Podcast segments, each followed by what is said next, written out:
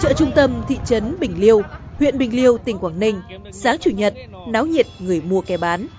Người tày người giàu người xá chỉ đến chợ không chỉ để trao đổi hàng hóa mà còn gặp gỡ, giao lưu với nhau.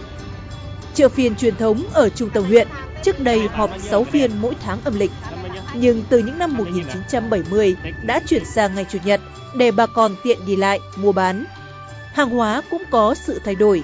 Ngoài nông lâm, thổ sản nông cụ mật ong lá thuốc rừng các loại bánh trái như bánh cốc mò bánh ngải bánh gật gù. Thì nay có thêm nhiều hàng tiêu dùng thực phẩm từ miền xuôi các huyện lân cận đưa tới.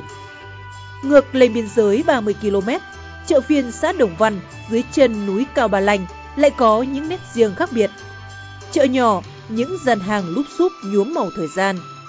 Bên này ông lão tày khoe con dao đi rừng sáng quắc. Bên kia cô gái giao thanh phán mời mua tấm vải hoa. Nụ cười lấp lánh chiếc răng bịt vàng. Nhưng hấp dẫn nhất, phải kể đến dãy hàng ăn cuối chợ, nơi những quán phở xào san sát nhau, thơm nước mũi. Phở xào bình liêu đầu cũng có, nhưng ngon nhất chỉ có chợ đồng văn. Nhiều người đi chợ cũng chỉ để ăn phở xào, nhâm nhi chén rượu men lá thơm nồng cùng bạn bè. Thế nhưng, để thưởng thức món phở xào này cũng là một kỳ công bởi quán chỉ bán bánh phở thực khách phải tự ra chợ mua thịt lợn rau đậu theo ý thích mang tới cho chủ quán xào to lửa trên chiếc chảo cỡ lớn cùng xì dầu gia vị. Chị vì thị bích đã có cả chục năm xào phở ở chợ đồng văn cho biết đĩa phở xào chẳng bao giờ giống nhau dù có cùng nguyên liệu là bánh phở tráng bằng tay trắng ngần thơm dẻo. Mỗi sáng tôi dậy từ ba đến bốn giờ xay bột tráng bột đến tầm bảy, tám giờ là có phở để xào. Cứ có khách vào quán lúc nào thì xào lúc ấy. Nhiều nhất là ngày hội, có khi hết mười mấy cân gạo để xay bột phở. Người ta đem đến hoặc dặn mua hộ thức ăn gì thì xào cho họ. Xào xong, nóng hổi ăn luôn, là ngon nhất. Ngày chợ ở đồng văn thực sự trở thành ngày hội vào dịp kiêng gió hàng năm. Người giao ở đây tin rằng, trong ngày mùng bốn tháng tư âm lịch dù có làm bất cứ điều gì cũng không thuận lợi. Dựng nhà thì nhà đổ, làm nương thì cây lúa chẳng trổ bông họ tạm gác lại mọi công việc, thả trâu lên rừng cả bản rủ nhau, mi xem phẩy hay rào.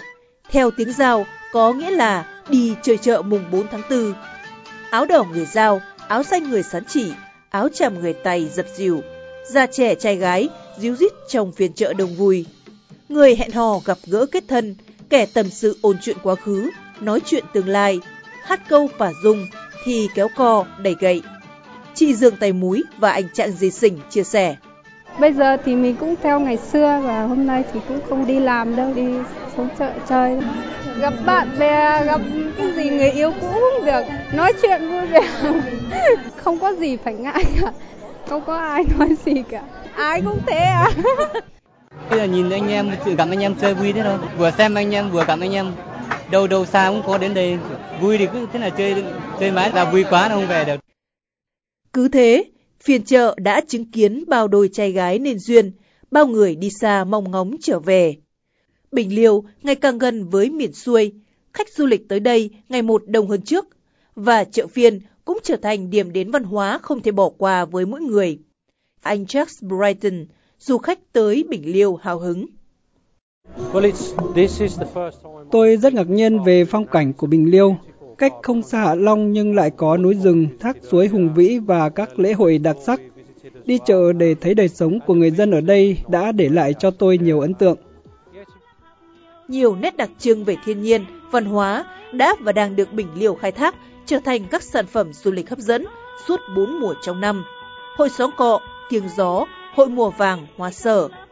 Một phiên chợ đêm cũng đang có kế hoạch được ra mắt, tái hiện không khí sôi động của các làn điệu dân ca truyền thống như hát then đàn tính của người Tày, hát sống cọ của người Sán Chỉ, hát và dung của người Giao, cùng các trò chơi dân gian hấp dẫn. Đây sẽ là nơi để du khách thưởng thức ẩm thực, mua sắm các sản phẩm ô cốp, đặc sản miến rong, dầu sở, hồi, quế và thực sự hòa mình vào không gian văn hóa vùng Sơn Cước Bình Liêu một cách chân thực nhất.